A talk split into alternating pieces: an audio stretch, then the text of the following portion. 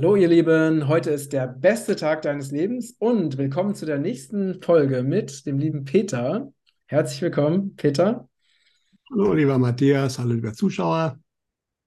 Ja, schön, dass wir wieder sprechen. Heute haben wir ein besonderes Thema und zwar geht es um das Geheimnis der schwarzen Dreiecke. Was hat es damit auf sich?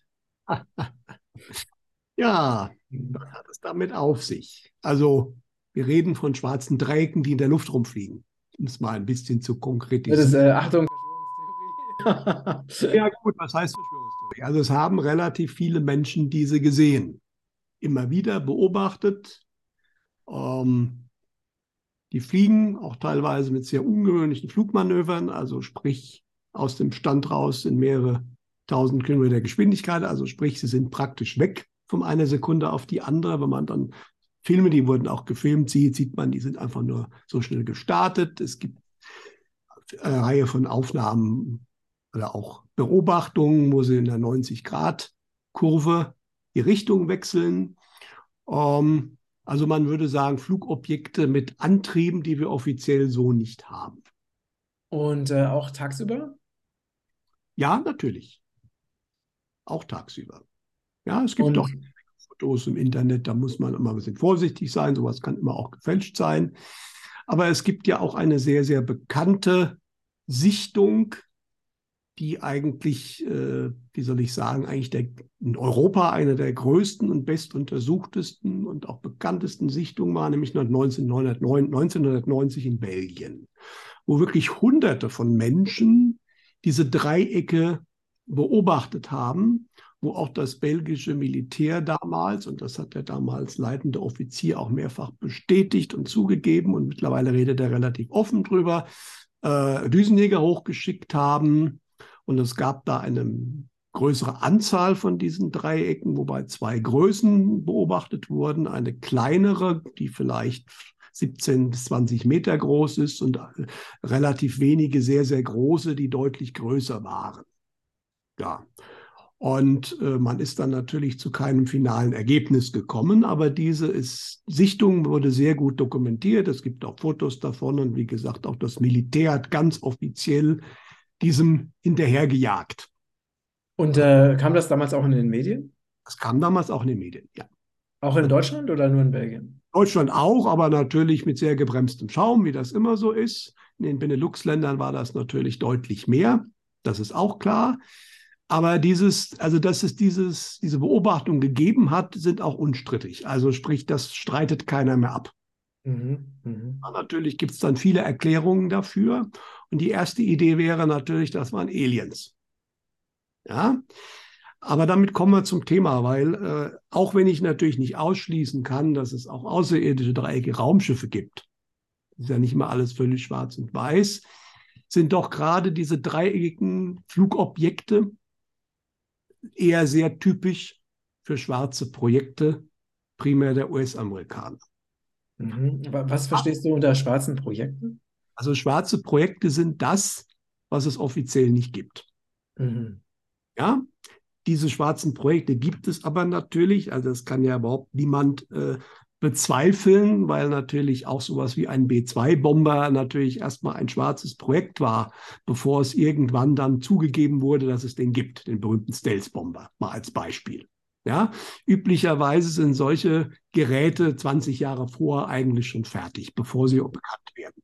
Ja, Und das okay. sind sogenannte schwarze Projekte. Mhm. Dann natürlich auch verschiedene Finanzierungstöpfe, welche die offiziell vom Kongress genehmigt werden und andere, die anders gefahren werden. Natürlich werden diese schwarzen Projekte durch äh, Firmen durchgeführt, einschlägig bekannte, da sind die Großen dabei, wie eine Boeing oder eine Lockheed, die natürlich die offiziellen Dinge bauen und auch inoffizielle Dinge bauen, ja.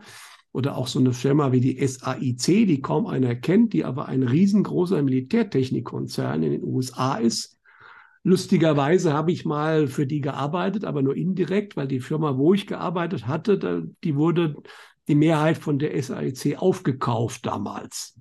Aber ich hatte mit denen nie was zu tun, aber war nur lustig, weil ich kannte die vorher auch nicht, aber deswegen habe ich die damals kennengelernt, habe ich mal ein bisschen geschaut, wer ist denn das da eigentlich? Und da war ich platt. Die kennt kaum einer, aber das ist ein Riesenplayer Also da ist auch die Firma kaum bekannt. Während Boeing und Lockheed kennt man ja üblicherweise. Mhm. Mhm. Raytheon ist auch so ein Laden, den auch wenige kennen, die unglaublich viele Dinge bauen im Militärbereich. Wer? Raytheon. Mhm. Wie, wie buchstabiert man das? ich glaube R-A-Y-T-H-E-O-N, Raytheon. Ne? Ah, okay, okay. Da gibt es so einige Firmen, die man auch kaum kennt, die aber unglaublich viel tun. Mhm. Die machen das teilweise selbst, aber natürlich auch sehr stark mit gewissen Abteilungen des US-Militär, der US-Navy, des Geheimdienstes. Und dann gibt es natürlich solche Anlagen wie Area 51, die ja lange Zeit als völlige Verschwörungstheorie äh, abgetan wurde, obwohl genügend Leute es beobachtet haben, wo ja auch viele, viele merkwürdige Effekte in der Luft und so weiter passiert sind. Mittlerweile hat man ja, der Obama hat es dann irgendwann mal offiziell zugegeben, dass es sie gibt. Diese, ist das nicht irgendwo in der Wüste? Ist mitten in der Wüste. Das ist auch so abgelegen. Es gibt keine Zäune, aber wenn man einen gewissen Bereich übertritt, hat man relativ schnell Probleme. ja, ähm, aber es gibt auch andere. Es gibt eine Area 62 und es gibt, also man hat da mehrere. Die USA hat ja viele, viele Gebiete, die sehr, sehr menschenleer sind. Äh, die 51 ist so die bekannteste, aber da gibt es auch andere, wo man solche geheimen Projekte halt durchführt, wo auch viel unterirdisch ist und wo man natürlich auch Tests macht. Ja, und natürlich arbeiten die Amerikaner an geheimen Projekten. Also jeder, der das in irgendeiner Form bezweifeln würde, der würde ich nur als sehr naiv bezeichnen. Ja? Gut. Und da ist es halt so, dass ähm, kam jetzt ja auch deswegen, äh, wir hatten ja im anderen Interview darüber besprochen, ähm, dass ein Pilot da äh, im Januar was beobachtet hat, den ich kenne, und der Egon Fischer eine Vision dazu hatte. Und in dieser Vision waren eben auch diese schwarzen Dreiecke ein Thema, die da offensichtlich von jemand anders, der aber technolog technologisch weit überlegen war, äh, bekämpft wurden. Mhm. Mhm. Pilot hat es live gesehen. Und äh, da habe ich aber sofort gesagt. Was sagtest du denn? Dein Pilot hat das gesehen? Der hat das gesehen, aber nicht die Dreiecke, der war zu weit weg, der hat nur die Lichter gesehen. Aber diese 90-Grad-Abbiegung und die, die, die Strahlenwaffen, das hat er alles gesehen, zusammen mit seinem Co-Pilot. Mhm. drei das über dem Nordatlantik. Ja, ja. Und der Egon Fischer hat eine Vision dazu bekommen und er hat halt gesehen, das waren die schwarzen Dreiecke, die damals versucht hatten, wohl irgendeine Sauerei für Europa auszumachen. Und das wurde aber verhindert. Haben wir ja schon drüber gesprochen. Und diese schwarzen Dreiecke, die sind von der dunklen Seite gewesen. Und da kam mir aber sofort, das verwundert mich jetzt gar nicht, weil diese schwarzen Dreiecke sind nämlich gar nicht mehr so unbekannt. Da hm. ist im Laufe der Jahre einiges mittlerweile rausgekommen. Wie gesagt, sie wurden immer wieder beobachtet. Es gibt auch Filme und Videos dazu, die sind teilweise in Begleitung von klassischen Militärflugzeugen gesehen worden. Die Air Force One des Präsidenten hatte auch schon mal diese Dreiecke im Schlepptau. Ähm, und äh, die werden recht häufig beobachtet weltweit. Ähm, und von daher, äh, es gibt natürlich auch Insider, die mittlerweile einiges ausgeplaudert haben. Und ich kenne einen, ähm, der das eigentlich relativ gut mal zusammengefasst hat. Den kenne ich auch persönlich. Er ist relativ unbekannt. Das ist der Hartmut Großer. Jetzt muss ich mal gucken. Ähm, der hat ein mhm. Buch geschrieben, eigentlich zwei Bücher. Mhm. Der geheime Krieg vom Ancient Mail Verlag. Äh, er ist auch selbst viele Jahre in der Militärtechnik tätig gewesen und äh, hat das ziemlich gut mal zusammengebaut, aber nicht nur er, sondern wie gesagt, es gibt da einiges, es gibt ja mm, so halbbekannte Geheimprojekte, äh, zum Beispiel die Aurora. Das ist ein Flugzeug, das ein völlig neues Düsentriebwerk hat, das viel, viel schneller fliegt als alles, was man kennt. Das ist bis jetzt auch noch ein schwarzes Projekt, obwohl das auch vielfach beobachtet wurde und diverse Flug-Aviation-Zeitschriften das auch immer schon mal thematisiert haben. Das hat ein, ein, ein Düsentriebwerk, das auf sozusagen kleinen Explosionen basiert aber Geschwindigkeiten bis Macht 20, also 20-fache Schallgeschwindigkeit erreichen kann. Ja, das ist bis heute auch offiziell noch nicht da, aber das gibt es natürlich. Mhm. Ich habe in den USA ja früher die SR 71 Blackbird, das kennt man heute, die ist aber in den 60er Jahren schon gebaut worden, die über Macht 3 geflogen ist, das schnellste Flugzeug, Serienflugzeug der Welt, was man für Aufklärungsflüge genutzt hatte. Und seitdem gibt es nominell da eigentlich nichts mehr.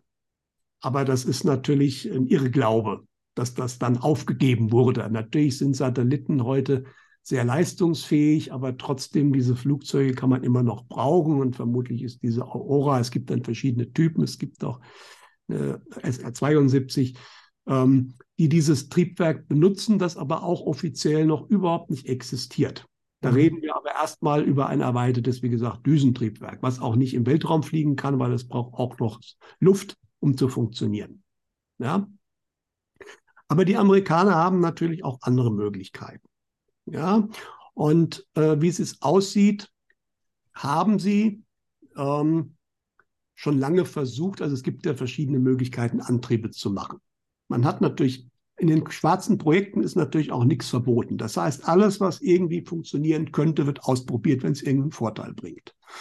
Und man hatte, man hatte ja diesen Nuklearhype in den 50er Jahren, hat man natürlich angefangen, Nukleartriebwerke zu bauen, die auch relativ weit gediegen sind.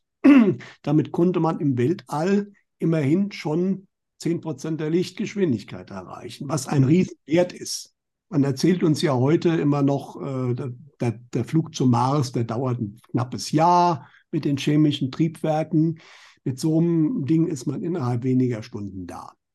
Das ist, hat man schon probiert. Allerdings ist die Nukleartriebwerkstechnik natürlich insbesondere in Atmosphäre keine tolle Sache. Ja, weil natürlich brandgefährlich.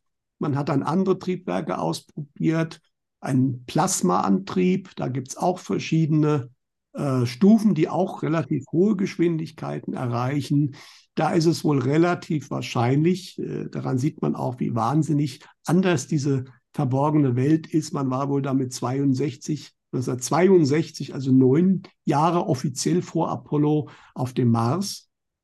Ja, äh, mit einer russisch oder einer sowjetisch-amerikanischen Gemeinschaftsmannschaft. Also damals, der Kalte Krieg war auf dieser Ebene damals auch nicht existent. Ja, mhm. diese Mars-Operation ist wohl im Ende dann gescheitert. Man ist wohl erfolgreich gelandet, aber danach ist wohl was schiefgegangen. Es gibt tatsächlich auch äh, NASA-Orbiter-Bilder, wo man äh, dieses Raumschiff äh, noch erkennen kann.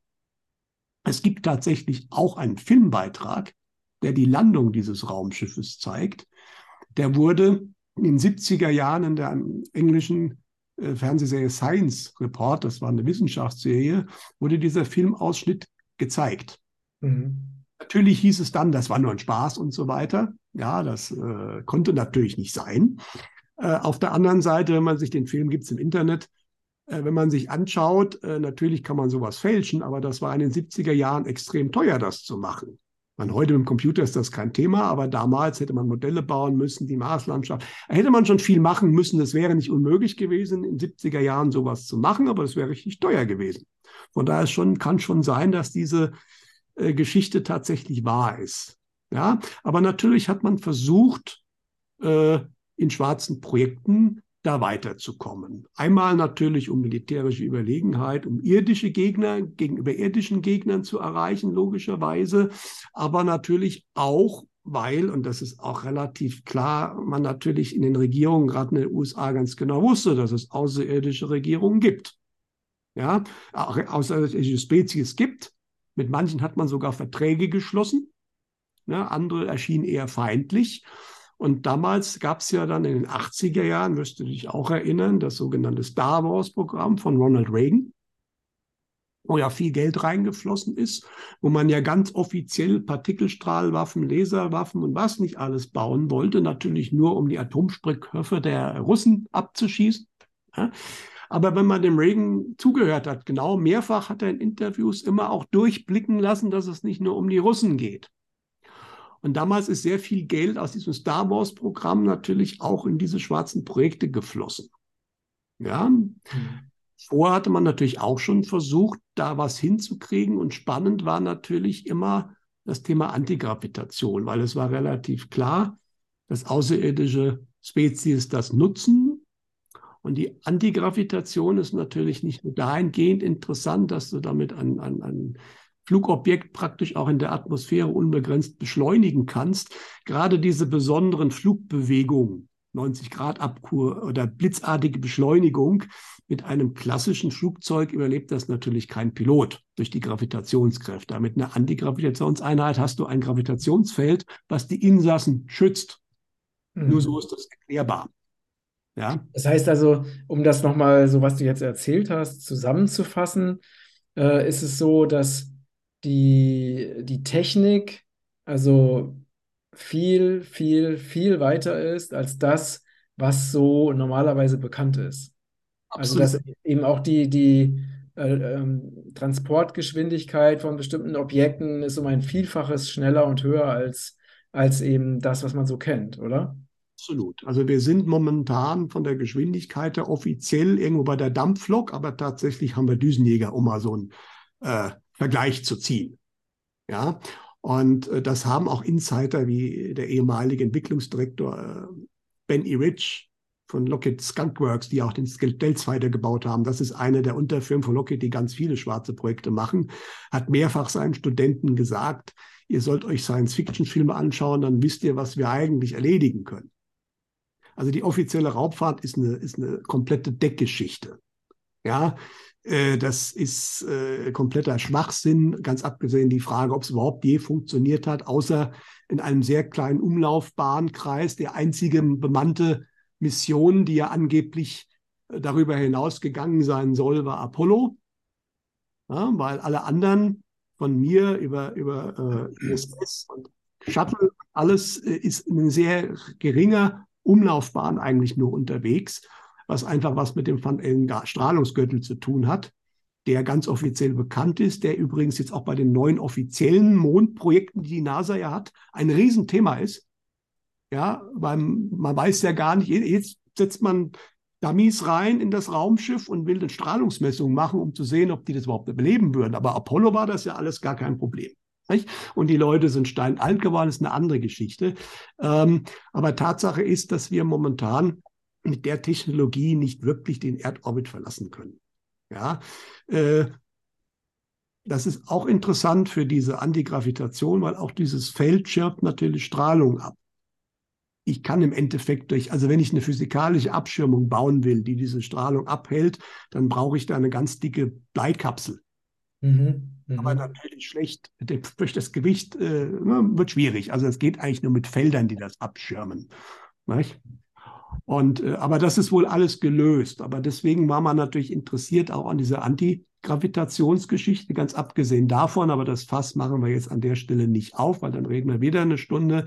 Gerade in Deutschland, da seit den 20er Jahren mit dieser Technologie schon einiges erreicht wurde. Das wussten natürlich auch die Amis. Die haben auch im Rahmen der Operation Paperclip da einiges bekommen, nicht nur über Werner von Braun und Raketen, sondern auch dafür. Aber es hatte nicht gereicht, das wirklich nachbauen zu können. Und dann hatte man tatsächlich wohl laut Insider ähm, mit einer außerirdischen Spezies einen Vertrag abgeschlossen und hatte von dieser dann auch eines deren UFOs äh, zur Verfügung gestellt bekommen, das man testen konnte.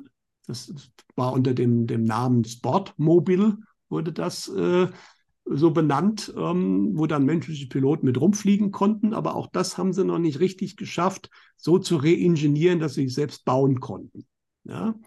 Aber dann ist in den 60er Jahren in der Nähe von Argentinien ein UFO abgestürzt, was man geborgen hat, was ein Flugzeugträger dann in die USA verbracht hat.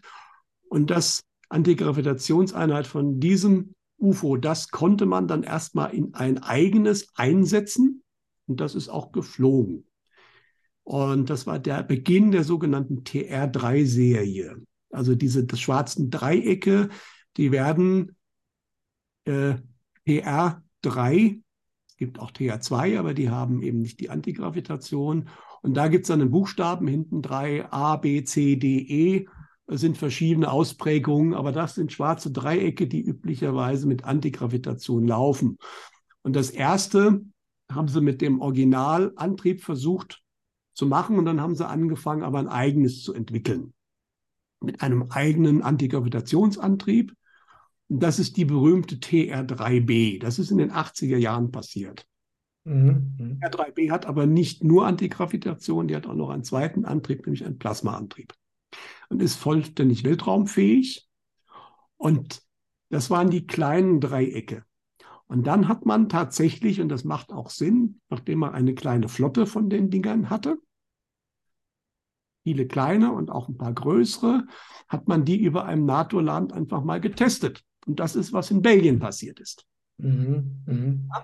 Weil völlig klar war, das wussten die auch, im Endeffekt hast du mit einem klassischen Düsenjäger gegen diese Objekte keine Chance. Weil, wie gesagt, die fliegen dir einfach weg. Wenn du eine Rakete, Luft-Luft-Rakete auf die schießt, die können innerhalb von Bruchteil einer Sekunde auf 10.000 Stundenkilometer beschleunigen. Das heißt, wenn eine Rakete kommt, dann sind die einfach weg. Hast keine Chance, mit einem normalen Kampfflugzeug gegen so ein Gerät irgendwas auszurichten. Und dann haben sie es einfach mal probiert. Äh, in dem Bereich ist auch die dichteste Radarbestückung der NATO und ähm, im NATO-Land. Dann konnte man mal ausprobieren, wie sowas funktioniert. Deswegen, das war damals in Belgien ziemlich sicher keine Aliens, die man da beobachtet hatte, sondern das waren sehr irische Raumschiffe. Mhm. Und diese Flotte hat man sukzessive weiter ausgebaut. Man hat, äh, ähm, ähm, wie soll ich sagen, die, die Form, die, die neu, also das erste, der TH3B ist wirklich sehr dreieckig. Die späteren Modelle werden immer runder, sind immer noch dreieckig, aber immer abgerundeter, weil die meisten. Und, und sind auch immer schwarz? Hm? Sind auch immer schwarz? Die sind auch nicht immer schwarz. Ach so waren schwarz. Es, es gibt ja auch, selbst der Michael Müller, den ich persönlich kenne, hat ja mehrfach diese schwarzen Dreiecke fotografiert. Die haben mittlerweile auch eine Tarnvorrichtung, dass man sie nicht sieht, wenn man es nicht sein sehen soll. Ja. ja. Ähm, aber auf dem Foto sind sie dann teilweise drauf, sogar bei uns in anderen Ashram, nicht in Kirchheim, sondern in Springen. Das ist ja so ein bisschen ein Magnet für Raumschiffe scheinbar. Da hat der Michael Müller 80 verschiedene Bilder innerhalb von fünf Tagen dort gemacht.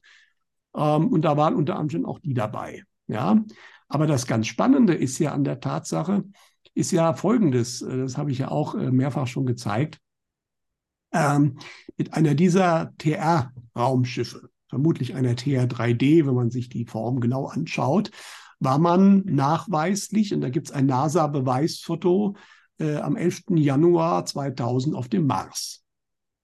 Aber diese NASA-Fotos könnten ja auch gefälscht sein. Ja und nein. Also natürlich können die NASA das fälschen, aber die NASA hat das ja offiziell gar nicht rausgebracht. Das ist eines von den vielen, vielen Fotos, die Enthusiasten gefunden haben. Das kam von einem Orbiter, äh, NASA Global Surveyor, und äh, die natürlich den Mars fotografiert hat und eben genau an diesem Datum äh, ein offensichtlich havariertes Dreieck im Mars hat fotografiert hat von oben. Und was man weiß, von der Größe her passt es auch. Man kann es ganz gut erkennen, es ist eben keine TH3b, sondern eine D. Es ist halb im Mars Sand drin.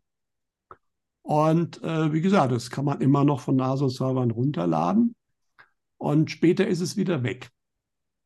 Und der Hartmut Große hat ein paar Insider-Informationen zu bekommen. Ich habe ja vorhin gesagt, die haben zwei unterschiedliche Antriebe. Den einen haben sie wieder flott gekriegt und damit konnten sie das Ding wieder starten. Mhm. Mhm. Ja. Aber das ist wirklich ein, äh, wirklich ein NASA-Beweisfoto, dass im Endeffekt äh, auf dem Mars ein irdisches Raumschiff gelandet ist. Spätestens 2000 waren wir also bemannt auf dem Mars. Wie gesagt, tatsächlich waren wir da seit 62 vermutlich schon, aber da ist es zumindest definitiv so. Übrigens gibt es eine ganze Reihe von anderen, auch von den ähm, Bodenrobotern, Fotos, mindestens mal drei, die ich zuletzt gesammelt habe, wo auch die Bodenroboter im Himmel irgendwelche Objekte fotografiert haben, die natürlich in dem Mars irgendwie nicht sein könnten, können. So von der offiziellen Geschichte her. Fliegen ja auch keine Vögel und Insekten auf dem Mars rum. Ne? Mhm. mhm. Aber die Objekte im Himmel sind da. Sehr spannend. Und auch nur, du siehst auch, sie bewegen sich. Also sprich, äh, auf dem einen wird ja meistens mehrfach fotografiert, auf dem einen ist es drauf, auf dem anderen dann nicht mehr. Mhm. Auf dem Mars fliegt schon so einiges rum, was auch fotografiert wird. Ja? So, und das sind halt, es gibt übrigens auch Aufnahmen von der IESS, also von oben, wo man diese Dreiecke sieht. Ja, also sie wurden im Irakkrieg beobachtet. Äh, also sprich, die Amerikaner haben davon eine ganze Reihe und nutzen die für alle möglichen Sachen auf der Erde, aber eben auch außerhalb. Ja, also diese Dinger fliegen üblicherweise mit Unterlichtgeschwindigkeit, das heißt, die operieren bestenfalls im Sonnensystem. Mehr geht dann halt mhm. auch nicht. Ja, da gibt es dann noch andere Projekte, die wahrscheinlich noch mehr können. Aber diese schwarzen Dreiecke sind zumindest ein Transportmittel innerhalb des ähm, Sonnensystems, wo man auch eifrig hin und her fliegt. Man hat Basen auf dem Mond und man hat Basen auf dem Mars. Das ist alles bei weitem nicht mehr so, dass man nur noch, dass man ein, zwei von den Dingern hätte und da irgendwo hinfliegt. Das war vielleicht 1962 so. Aber mittlerweile, und das, da kann man auch wieder so Leute wie Ben Rich, Ben E. Rich zitieren, also die haben ganze Raumflotten mittlerweile. Was ja interessanterweise, damit wurde es ja erstmalig so bekannt, im Jahr 2000 gab es ja den äh, englischen Hacker Gary McKinnon. Mhm. Dieser Hacker, der ja dann auch, das ging auch durch die Medien, weil der wurde natürlich dann enttarnt und die Amerikaner wollten immer, dass die Engländer den ausliefern, haben sie aber nie gemacht. Ja. Und dieser McKinnon hat damals versucht, und das hat er auch geschafft, sich in diverse Rechner von NASA und vor allem auch der US Navy reinzuhacken und äh, hat dann explizit erstmal nach, außerir nach außerirdischem Material gesucht.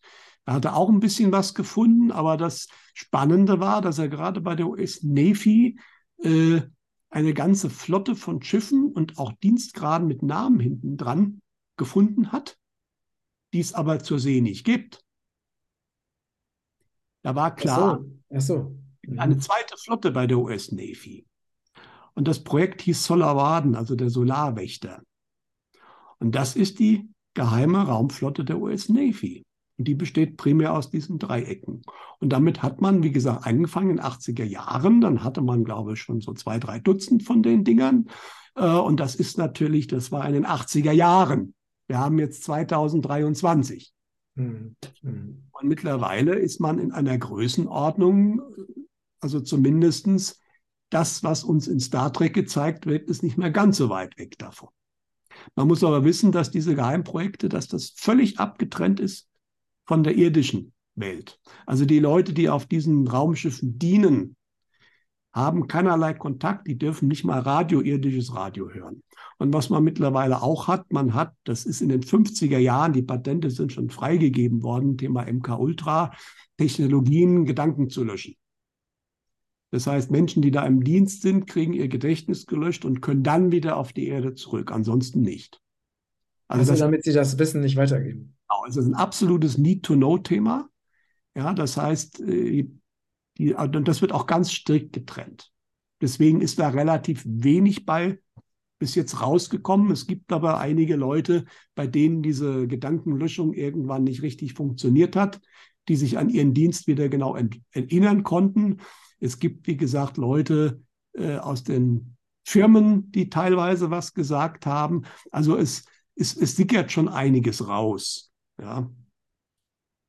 Und ähm, was war jetzt der ursprüngliche Anlass, warum du dich jetzt aktuell wieder mit diesem Thema beschäftigt hast?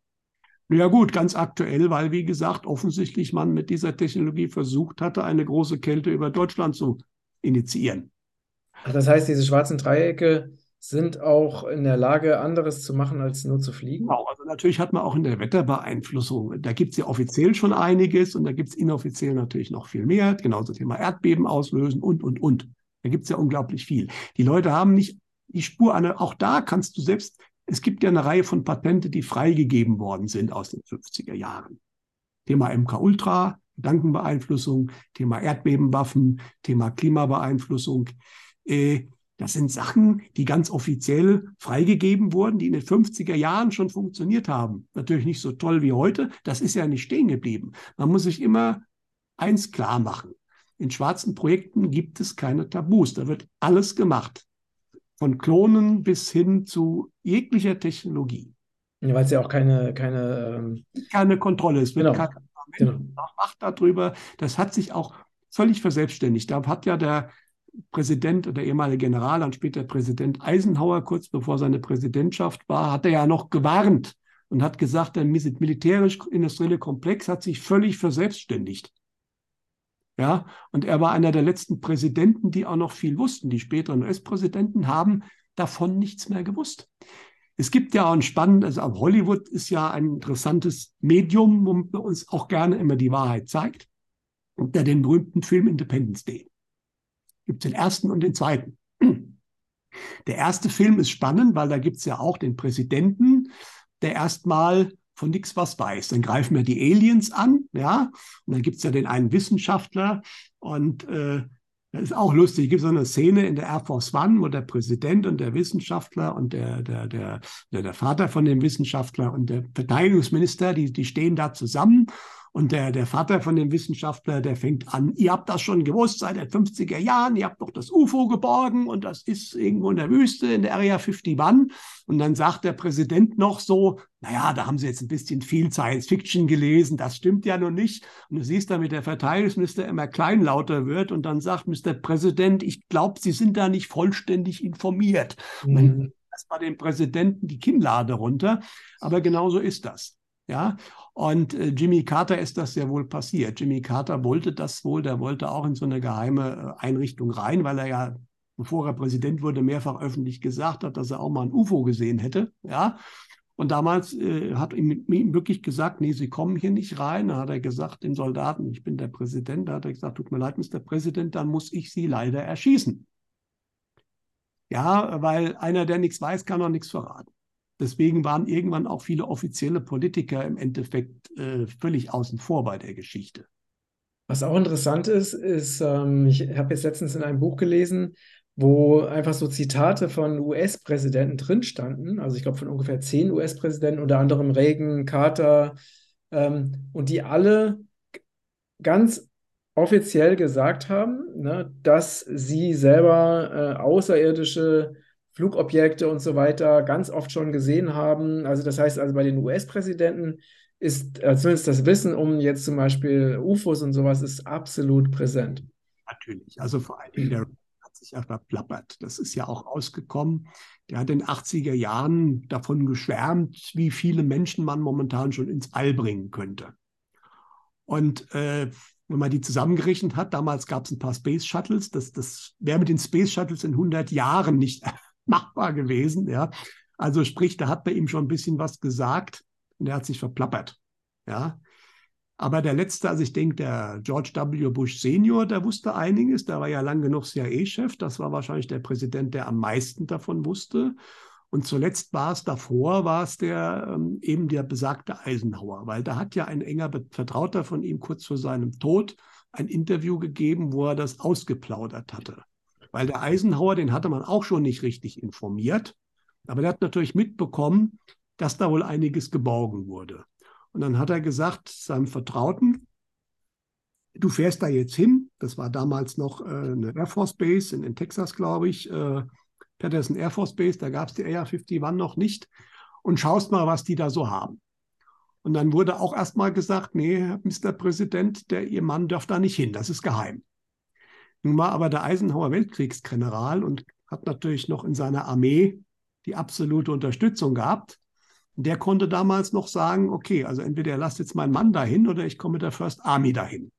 Und dann wissen wir Bescheid. Und dann durfte er dahin fahren und hat damals, zu dem Zeitpunkt in den 50er Jahren, hatte man eine Reihe von außerirdischen Raumschiffen, unter anderem das Roswell-UFO, aber auch noch andere geborgen gehabt und auch einen lebenden Außerirdischen, glaube ich, äh, im Endeffekt äh, gefangen genommen. Und äh, er durfte, konnte, konnte das noch durchsetzen, er wusste es. Ja, aber danach wurden die äh, sehr, sehr klein gehalten, die Präsidenten. Weil der Präsident ist acht Jahre Präsident, dann ist er wieder weg. Und die Leute, die da die Hand drauf halten, die waren teilweise jahrzehntelang im Endeffekt äh, in ihrem Filz begraben. Und deswegen, äh, spannenderweise ist es auch in Deutschland so. Also hier in Deutschland bist du ja sowieso der völlige Idiot, wenn du überhaupt nur das Wort UFO in den Mund nimmst. Aber ich kenne ja nur auch jemanden, der ist ja auch relativ bekannt, der Jesse Maaßen, der ja zeitweise äh, für den tiefen Staat gearbeitet hat, bevor er sich da lösen konnte. Er wurde ja auch fast umgebracht und äh, darf heute bei weitem auch nicht alles sagen. Ist Aber, das der, der in, äh, der in Spanien lebt? Der in Spanien lebt, genau. Und der hat im Endeffekt auch äh, ganz klar gesagt, das ist spannend, ist aber auch hier eine ganz starke Need-to-Know-Geschichte. Das heißt, wenn du jetzt beim Bundesnachrichtendienst bestimmte Agenten fragen würdest, äh, ob, das, ob UFOs real sind. Die würden mit voller Inbrunst und voller eigener Überzeugung sagen, nee, das ist völliger Quatsch. Ja, und es gibt auch gewisse Sicherheitsstufen, wo die Agenten dort das genauso erzählt bekommen. Es gibt aber andere Sicherheitsstufen, die wissen, die, die agieren mit Außerirdischen. Auch beim Bundesnachrichtendienst. Aber die einen haben mit den anderen natürlich wenig zu tun, beziehungsweise die, die höhere Sicherheitsstufe haben, die dürfen natürlich nichts sagen.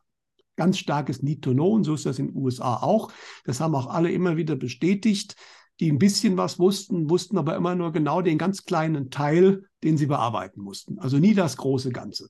Also Wissenschaftler wie ein Bob Lazar, der ist ja relativ bekannt, der ja auf der äh, Area 51 gearbeitet hat und der ja schon relativ früh einiges ausgeplaudert hat, was er da gemacht hat, weil er musste diverse außerirdische Objekte untersuchen, die Technologie, um die zu verstehen. Genau, was ich vorhin gesagt habe, was man versucht hat.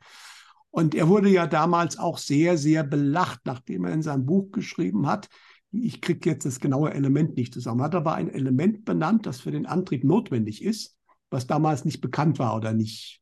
Ne? Und damals hat man ihn ausgelacht, hat gesagt, dieses Element, das gibt es doch gar nicht, das ist doch Schwachsinn. Das ist vor ein paar Jahren entdeckt worden, ist auch stabil.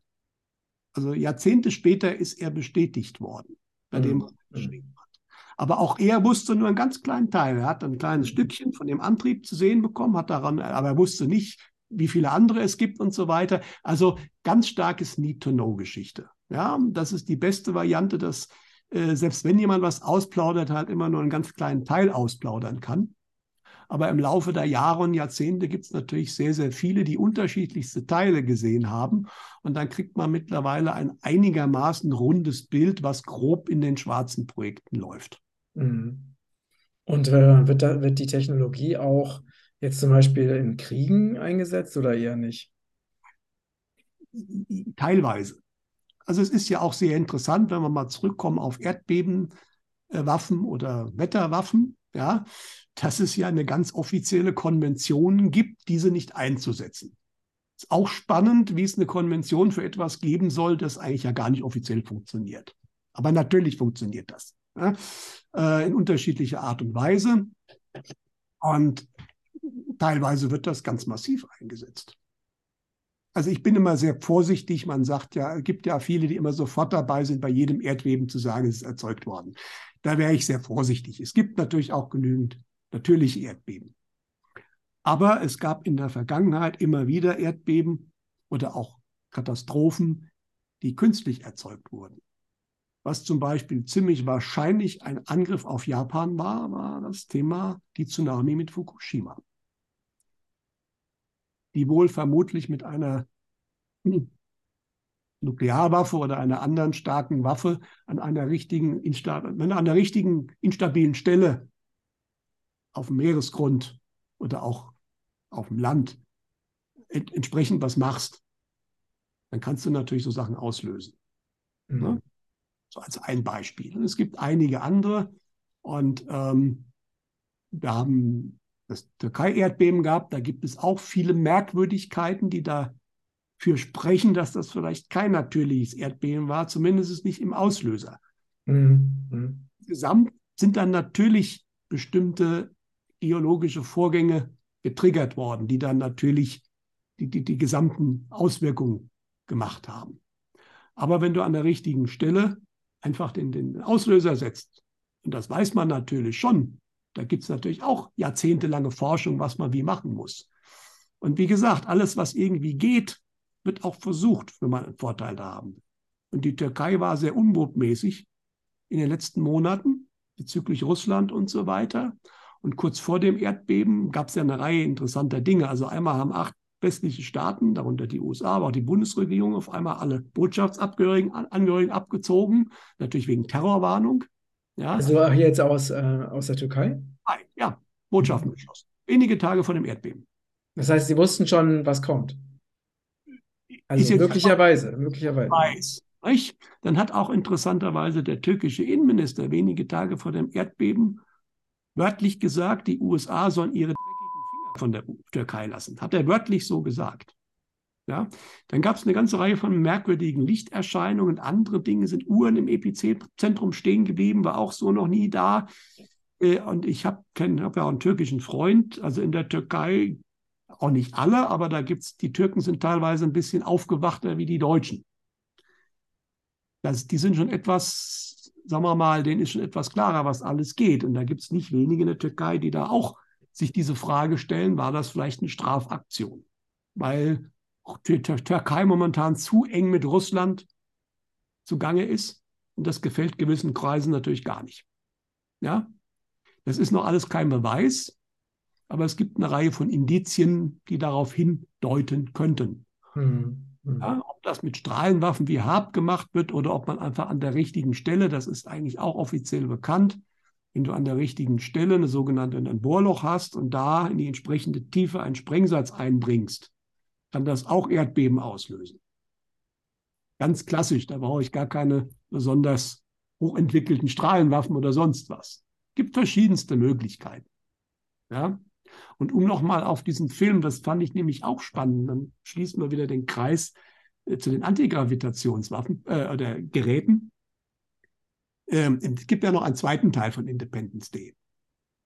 Ja, und dieser zweite Teil, da kommen die Aliens ja wieder zurück, aber der spielt ja auch real, ich glaube 16 Jahre später als der erste. Und in diesem zweiten Film haben sich natürlich die Menschen in der Zeit die Alien-Technologie, die jetzt zurückgeblieben ist, angeeignet, eingeeignet und haben auch Antigravitation.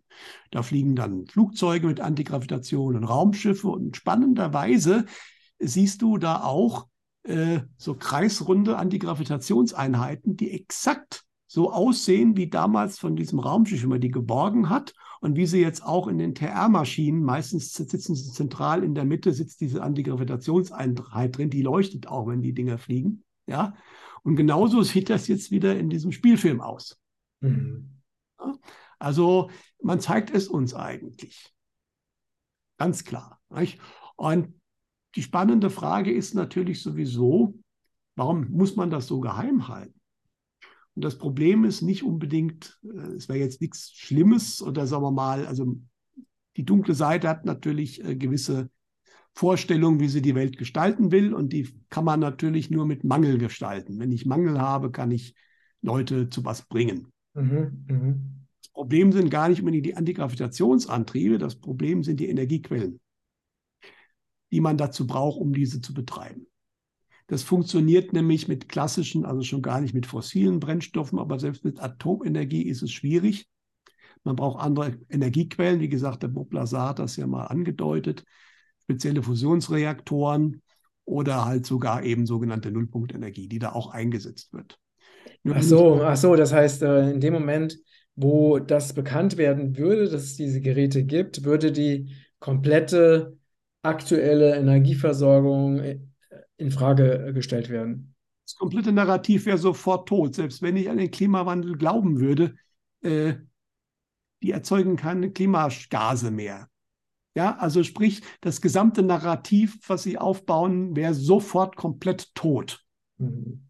Ja? Plus, ne, man bräuchte kein Benzin mehr, kein Erdöl, kein Erdgas. Äh, dieser ganze Aufwand, Kriege um Öl und so weiter, das würde ja alles, alles wegfallen ganz stark gefahren. Energie ist knapp, deswegen müsst ihr euch einschränken. Deswegen braucht ihr 15-Minuten-Stände, Städte, deswegen dürft ihr nicht mehr Auto fahren und nicht mehr fliegen und nicht mehr heizen und ganz kleine Wohnungen und alles ganz schlimm. Ja, oder die Spritpreise werden erhöht, ne? die Gaspreise erhöhen sich.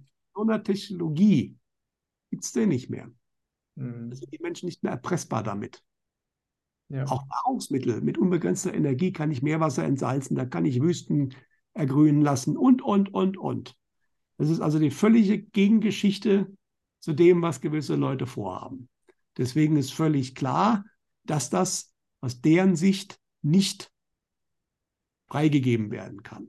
Richtig. Aber wenn ich diverse Vorhersagen sehe, das muss nicht gleich morgen sein oder in zwei Jahren, aber in, vermutlich noch in unserer Lebenszeit werden diese Sachen hochkommen. Und dann sind viele Probleme, sogenannte Probleme, sofort gelöst. Und mhm. vor allen Dingen, und das ist ja auch, was Sie überhaupt nicht mögen, kleine dezentrale Versorgungseinheiten. Die kann ich nämlich überhaupt nicht mehr global kontrollieren. Da werden die Leute ja autark oder zumindest Gebiete autark. Das geht ja gar nicht. Mhm. Genau das wird kommen. Und dann brauchen wir diese großen Kraftwerke auch gar nicht mehr. Mhm. So ist die Lösung natürlich nicht, irgendwelche Windräder hinzustellen. Ja, das ist äh, natürlich Quatsch. Ne? Aber das ist, wie gesagt, die Technologie muss nicht erfunden werden. Im Gegenteil, es gibt immer wieder findige Leute, die unterschiedlichste Wege, diese Energie anzuzapfen, zu finden aktuell. Ja, die wurden lange massiv unterdrückt. Das funktioniert jetzt schon immer schlechter, weil es immer mehr werden auch. Ja, und irgendwann bricht das einfach zusammen.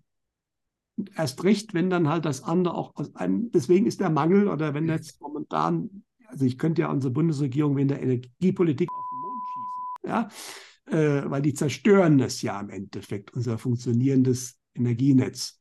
Ja, ja. Auf der anderen Seite, wenn aber was nicht mehr funktioniert und was anderes da ist, dann drückt das dann derartig nach oben, dann kannst du es auch nicht mehr aufhalten. Und vermutlich wird genau das passieren. Genau, genau. Ja, sehr, sehr spannend. Dann haben wir ja wirklich einen äh, sehr interessanten Schluss gefunden für dieses Thema. Und ich finde es auch so wichtig, dass eben diese sehr enge und begrenzte Sichtweise der Welt die uns ja vermittelt wurde, ne, über, über ähm, Unterricht und über die Medien und äh, über die sogenannte offizielle Wissenschaft, wo ja einfach nur ein winziger Ausschnitt von dem, was real existiert, einfach immer wieder gezeigt wurde. Ähm, deswegen ist es so wichtig, sich eben auch mit anderen Themen auseinanderzusetzen, um zum einen sein Weltbild zu erweitern und was ja auch dazu führt, zum Beispiel Stichwort ne, freie Energie oder, oder Nullpunktenergie, äh, ich kenne ja auch etliche Leute, die sich intensiv damit beschäftigen oder auch Erfindungen in dieser Richtung gemacht haben, die oder dabei sind, die zu entwickeln. Und das wird ja einfach auch die, die Welt oder die Energiegewinnung auf der Welt komplett revolutionieren, aber natürlich auch unsere Sichtweise von den Dingen. Und äh, ja, und das ist nicht mehr aufzuhalten. Das äh, ist gerade so stark im Kommen auf so vielen Ebenen. Aber also, was mit uns zu tun, weil das äh, wurde mal gesagt und das ist, macht auch Sinn. Wir dürfen das natürlich auch erst in die Hand kriegen, wenn wir im Endeffekt unser Bewusstsein entsprechend verändert haben, weil ein Bewusstsein, das nach materiellem, unbegrenztem Mehr strebt, zusammen mit einer Energie, die unbegrenzt was erzeugen, erzeugt werden kann, das kann nicht gut gehen. Also sprich, äh, das Bewusstsein der Menschen muss natürlich auch erst noch mal ein Stückchen kippen, aber das passiert gerade. Mhm, richtig.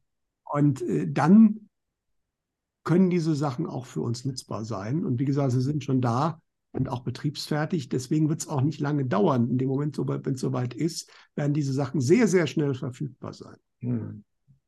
Ja, das sind spannende Aussichten, lieber Peter. Danke für das sehr spannende Gespräch. Gerne. Ihr Lieben, wir danken euch für eure Unterstützung, für euer Zuschauen und Zuhören. Teilt gerne diesen Beitrag auf allen Kanälen.